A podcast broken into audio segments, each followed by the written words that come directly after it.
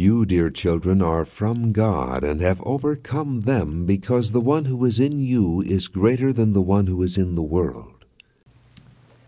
Good morning, everyone. Good morning. That's a short text. And uh, with that as a springboard, I'm going to uh, wax a little philosophical this morning before I get started. And the first thing I want to mention to you, when, when this text says, greater is he that is in you than he that is in the world, it encompasses a great deal of information in terms of our psychology, in terms of our rationality, in terms of our perspective of life, because we understand, or should understand, because we're reasonable people, and because we have a smattering of understanding, we should understand and know that there, there are two forces in this life, one of good and one of evil. And when we talk about good, we, we're talking about good things, things that just happened that are beneficial to ourselves and to others. Now, I believe from reading the Bible, and I'm talking to Bible believers, those who have confidence in God's Word. We are a distinct people because of that, because we have ourselves grounded in God's Scriptures. We understand that when God created man, He formed man and said that it was good. So He placed within each one of us a concept of goodness, of morality. Now, there's been an issue, and, it has, and it's been around for a long time, whether or not evil comes by nature or by nurture. We do know this, that when a human being starts out on this earth, they start out good, invested with good. Now that changes oftentimes. Matter of fact, the Bible teaches us that as we get older, we all sin, we all stray from the goodness that God has placed within us. But God is always good. It is His nature to be good. God is magnificent. Everything that God does is beneficial to humanity, beneficial to you, and beneficial to me. And all the good things that happen in this life come about because of that moral, ethical goodness that God has placed in man to begin with. And so it's still there, in vestigial form maybe, but it's still there. Therefore, when we talk about things that are beneficial to us, we have to talk about things that God has designed for us from the very beginning. And that as we allow Him into our lives, and He is in all of us, to begin with, God made us in His image. He is in us, and His goodness is in us. And as we allow Him to operate in our lives, then things are better for us, and better for people around us, better for humanity, as long as God has allowed His place in our lives, in us, to operate in us. Now this text says, greater is He that is in you than he that is in the world. God starts out in us. He has a place in us. No, no, it's no wonder that when Jesus was talking to Nicodemus, He said a man must be born again, which means that you have to go back to that point in your life when God's goodness prevailed, when that's all there was. When a baby is born, all that's in them is goodness. That comes out eventually, it leaves. But initially, we start out that way.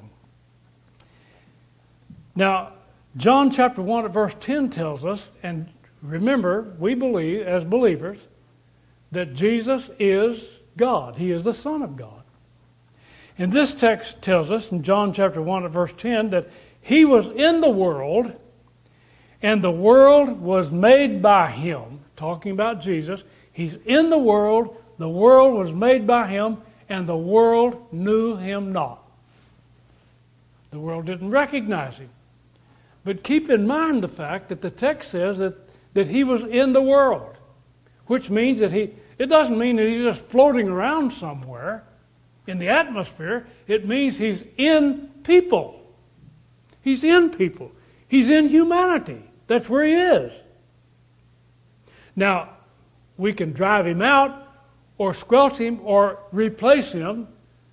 Greater is he that is in you than he that is in the world. We can let he that is in the world drive him out, drive God out of our lives. But the point is, he wants to be there, and he's there to start with. Now, as Christians, we believe, and I'm talking to Christians mainly, we believe that God is working powerfully in us, that God is in you. He's working in you powerfully. Greater is he that is in you than he that is in the world. In Second Corinthians six sixteen, God promised, he said, I will walk in them and I will dwell in them. Which means God is in you. He's in you working. Now, I'm going to give you three, three points today, just three. Three points, three avenues or three aspects where God is greater in you than the world that's in you. In other words, God works better in you than the world is working in you because God is greater. He's more powerful. Now, the first thing I'm going to do is I, I'm going to cite some text for you so that you'll see, you're a Bible believer, believer, you will see what I'm talking about comes from the Scriptures, and that because you are a child of God and of faith, you believe in God, you believe in the Word of God, you believe in the Son of God, then you believe in the power of God. You believe that these things are true. For instance, Ephesians three verse nineteen, he says, we, we want to know the love of God which passes all knowledge, that you might be filled with the fullness of God. I'm saying that God is in you. He's in me. That's the point. We're filled with the fullness of God. Philippians two thirteen says it's God that works in you both to will and to do his good pleasure. Okay? Romans eight thirty-one says, what shall we say then? If God is for us, who can be against us? Okay, now, let's look at these texts. Let's look at these points. What I'm saying is that God is greater in you than he that's in the world. So God is greater in you because God is light. He's greater in you because he's light. Now, here are the text. We're going to read the text first, then we're going to make some, some conclusions, draw some conclusions. Psalms twenty-seven verse one says, now remember, we're talking about the fact that God is in fact in you, which means that there is light in you as long as God is in you. Okay? Psalms twenty-seven verse one says, the Lord is my light and my salvation. Whom shall I fear? The Lord is the strength of my life. Of whom shall I be afraid? The Lord is my light. All right. Psalms one forty, one oh four verse one and two. Bless the Lord, O my soul. O Lord my God, you are very great. You are clothed with honor and majesty. You cover yourself with light as with a garment. Okay. Isaiah chapter sixty, verse one through three talks about Jesus being in the light. So we understand also that Jesus is in us. The fullness of God is supposed to be in us. That meaning that light is in us. But here it says that Jesus is going to be the light as well. Isaiah sixty, verse one through three says, arise, shine, for your light is come, and the glory of the Lord is arisen upon you. For behold, the darkness shall cover the earth, and gross darkness the people, but the Lord shall rise upon you, and his glory shall be seen upon you, and the Gentiles, that's the nations, that's us, shall come to your light, and kings to the brightness of your rising. Jesus is light. John one and verse nine says, "This was the true light," talking about Jesus, "which lights every man that comes into the world." John chapter three, verse nineteen through twenty-one, one that we're very familiar with, says this, "This is the condemnation, that light has come into the world, and men love darkness rather than light because their deeds were evil. For everyone that does evil hates the light, neither comes to the light, lest his deeds should be reproved. But he that comes to the light, he that does truth, comes to the light, that his deeds may be manifest, that they are wrought in God." John eight at verse twelve, "Then spoke Jesus again unto them, saying, I am the light of the world. He that follows me shall not walk in darkness, but shall have the light of life." John twelve forty-six, "I am come a light into the world, that whosoever believes on me shall not abide in darkness." John one seventeen, "Every good gift, every perfect gift is from above and comes down from the Father of lights, the Father of lights, in whom there is no variableness, neither shadow of turning." First John one five, "This is the message then that we have heard from him and declare unto you, that God is light, and in him is no darkness at all." Okay, now then, the text tells us that God is greater in us. He that is in you is greater than he that is in the world. That means that you have the greatness of God within you, which is light. And light is greater than darkness. So the point is, you're more powerful. You're stronger. You're more capable. You're more balanced because God, who is light, is in you. The light is in you. God used the illustration of light because of the dominance of light over darkness. We can see that, can't we? We know that that the darkness cannot chase the light. It cannot. The light dispels the darkness, not vice versa. When the light, when the sun arises and light comes up, the darkness flees. Isn't that correct? It takes a very little light to dispel a great deal of darkness. Darkness is used as a cloak of evil, basically. Evil people do bad things in the dark, in the shadows. Evil people are doing evil things in the light now, but the point is, we walk in the light. I'm, I'm impressed with Revelation chapter twenty-one, verse twenty-three, that talks about, and, and I, I believe in that text, he's talking about the kingdom of God and the church. He's talking about when you become a Christian and you come into that environment, you come into the heavenly Jerusalem, and that text says, there, there is no darkness, that God is the light. So when we're with God and he's within us, there is no darkness. There's nothing for us to be afraid of. Darkness conceals treachery. Darkness hides subterfuge. Darkness celebrates evil. Light celebrates victories. Light conquers the dark. The believer is advised, and we sang the song before we began this, the, the, the believer is advised to walk in the light with God, and then to set that light that, that's within them on a hill so that everybody can see it, and keep it out from under a basket so that it can shine through the whole house. Light exposes treachery. Light exposes deceit. Light exposes debauchery. But light illuminates our journey and lights the path for our feet. Light eliminates shame. Light drives out of dark, drives darkness out.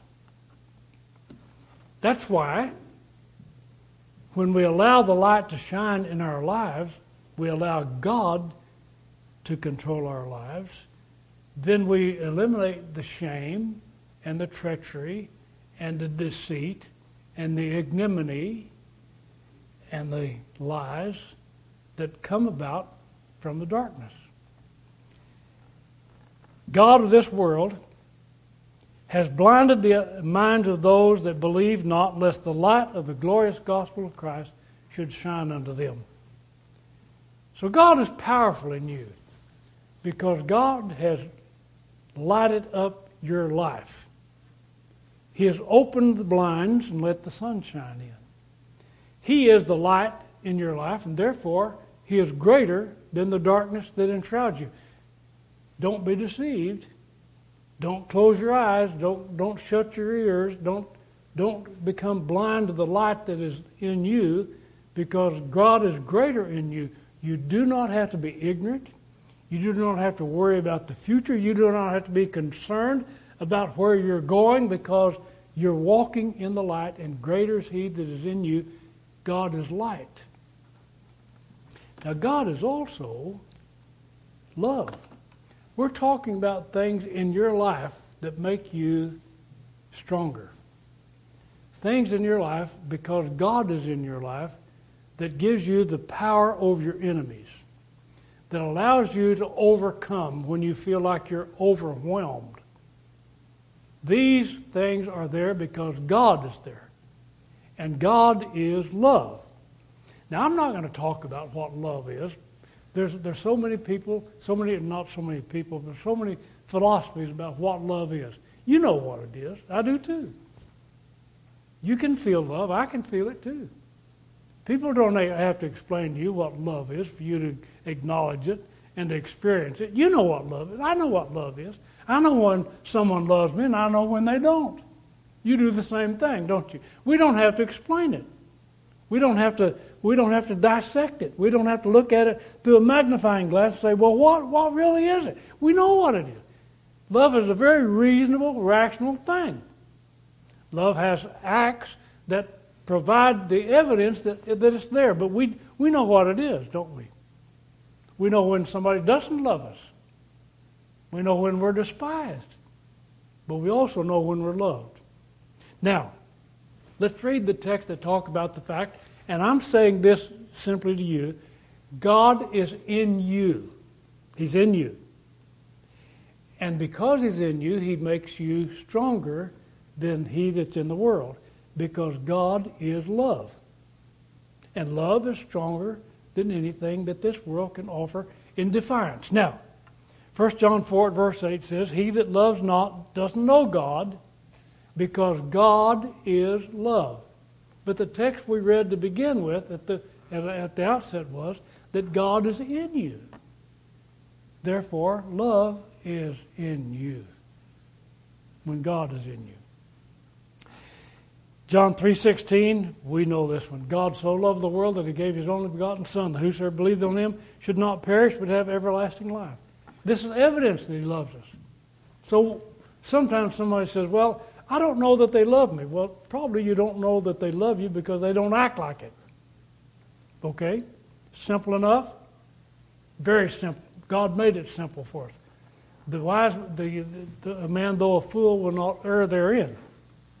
Romans chapter five, verse seven and eight says, for scarcely for a righteous man will one die, yet peradventure for a good man some would even dare to die. But God commended His love toward us, in that while we were yet sinners, Christ died for us. Why? Because God so loved the world. He gave His only begotten Son. You know what that means. It's easy for you to die for someone. I say it, it's easy. I know that you have the same impulse if you love someone. That you have the impulse that I would rather die than see them suffer. But here we have an impulse where God sent His Son, and it would be better for Him to come Himself than to send His Son, because it was harder on Him to send His Son than to come Himself. That's easy to see. It's very easy to see. Luke chapter six, verse twenty-seven through thirty-six says, I say unto you, and here it goes. Here we're talking about what love does. And we, we're not going to dissect it, I said. We're not going to try to analyze it. We're not going to try to take a look at it from every point of view that we can. Let's just read the text and see how love exemplifies itself in so many different ways. I say unto you which hear, love your enemies. Do good to them that hate you. Bless them that curse you. And pray for them which despitefully use you.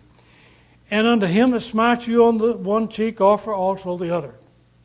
Him that taketh away the cloak, forbid not your coat also. Give to every man that asks you.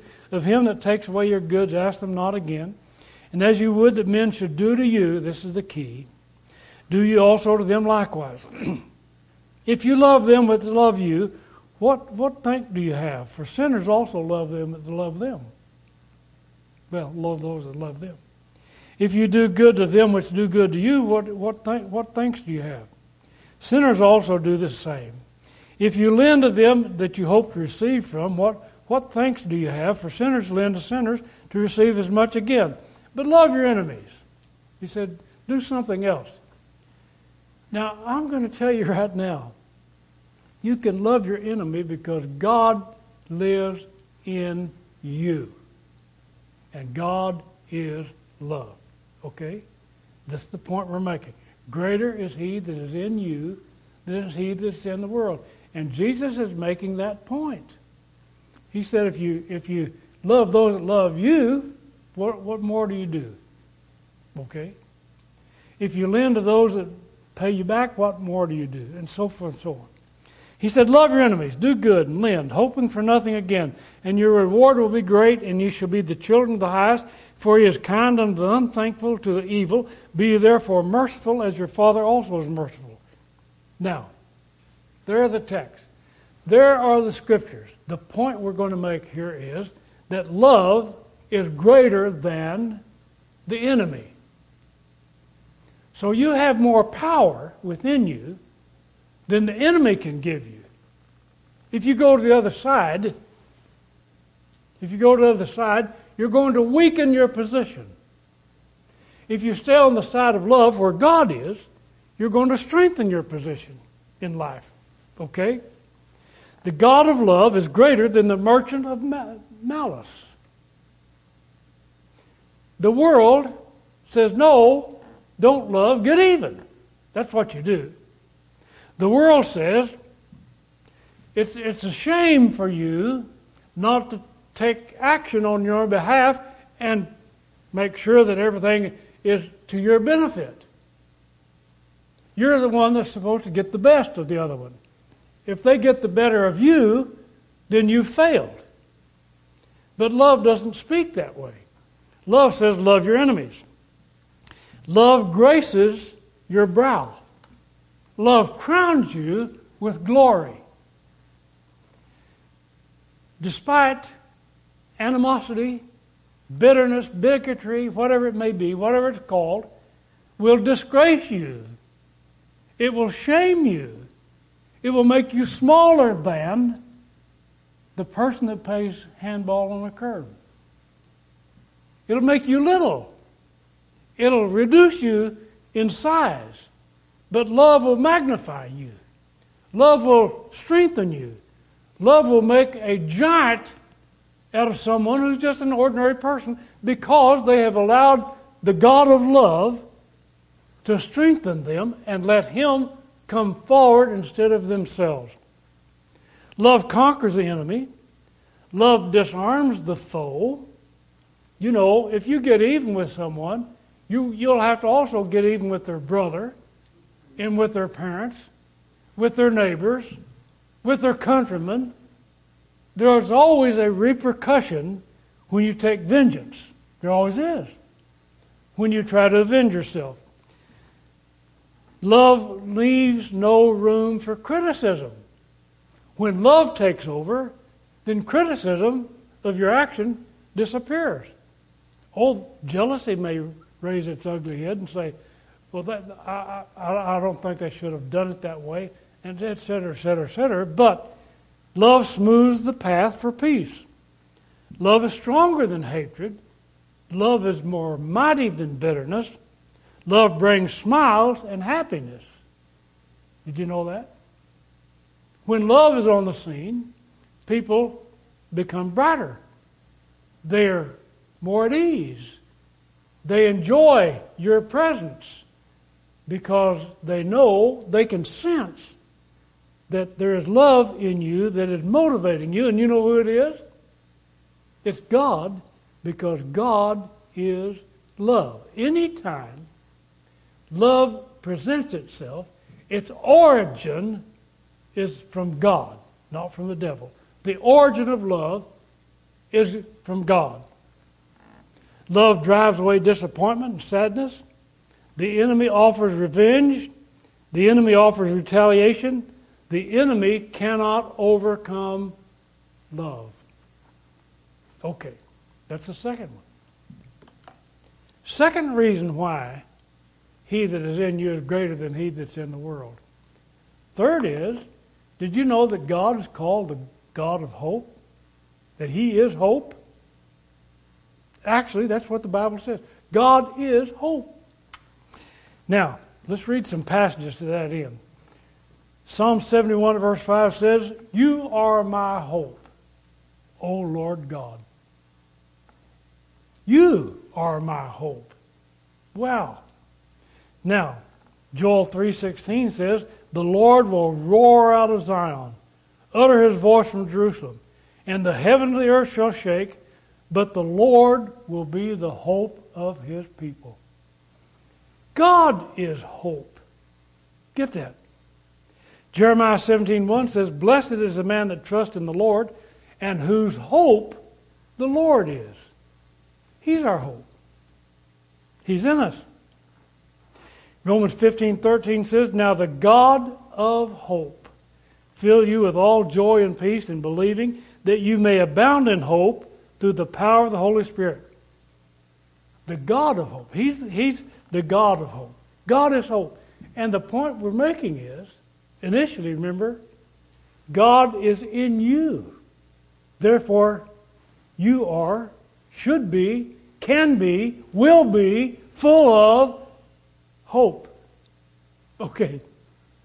Colossians one twenty-seven says, "To whom God would make known what is the riches of the glory of this mystery among the Gentiles, which is Christ in you, the hope of glory." He's not talking about things you're anticipating. He's talking about the things of the fact that Jesus Christ himself and God are hope themselves, embodied. First Timothy one at verse one, "Paul, an apostle of Jesus Christ, by the commandment of God our Savior, and the Lord Jesus Christ, which is our hope." He's our hope. Now the God of hope keeps our spirits from sagging. If God is in you, then guess what? Hope is in you. That's the point. You have hope. He keeps us from dropping into a pit of despair. When you're living with God, when he's with you, you don't live in the basement.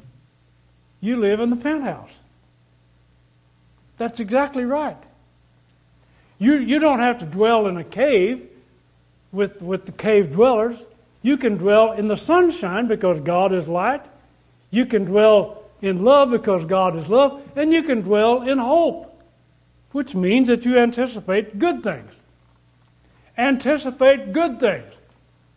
Now I know that, that uh, pessimism is a, an easy way to live life. If, if everything goes up, must come down. That's not true. That's not true. Not everything goes up, comes down. That's not true. We're going to go up. We live a life up. We don't live a life down. Should not live a life down. If God is in you, he will keep you up. He will keep you up. He is greater than our anxieties. He's greater than our fears. He's more than our panic.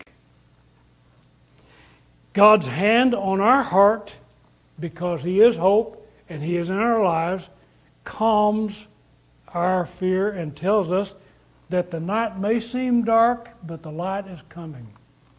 That's always there. It's always there.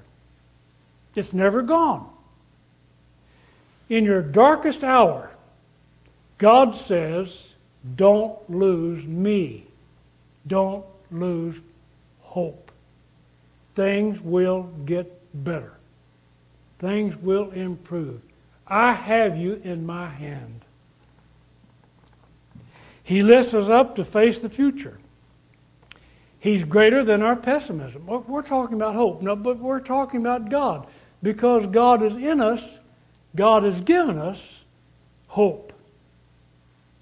The God of hope does not know defeat. God gives us hope. The demons gives us, give us despair. God gives us hope. The world gives us pessimism. God says everything's going to be better. The world says things are going to get worse. That's the difference. That's the difference in he that is in you than he that's in the world.